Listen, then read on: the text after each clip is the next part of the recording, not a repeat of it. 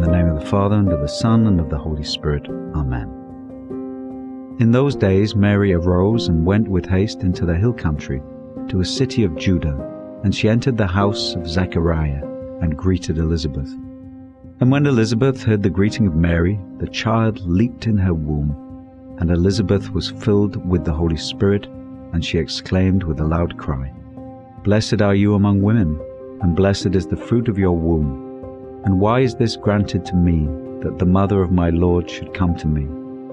For behold, when the voice of your greeting came to my ears, the child in my womb leaped for joy.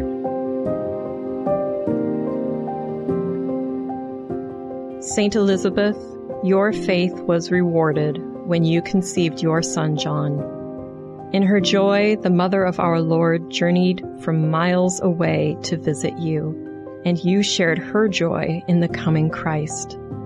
Your neighbors and kinsfolk rejoiced and rallied around you as you welcomed your firstborn. You and Zechariah found great support in your family and community.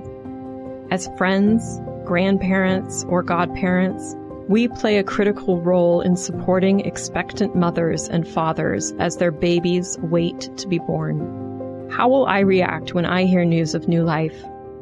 Will I react with joy and go out of my way to show my support? Too often, new mothers are met with disappointment or judgment, or they fear a negative reaction from family and friends. Expectant mothers should feel confident in the support of their community.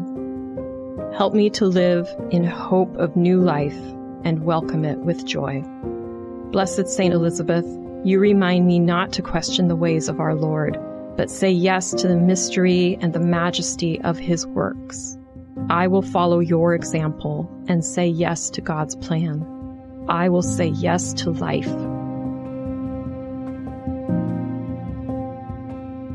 Hail Mary, full of grace, the Lord is with thee. Blessed art thou among women, and blessed is the fruit of thy womb, Jesus.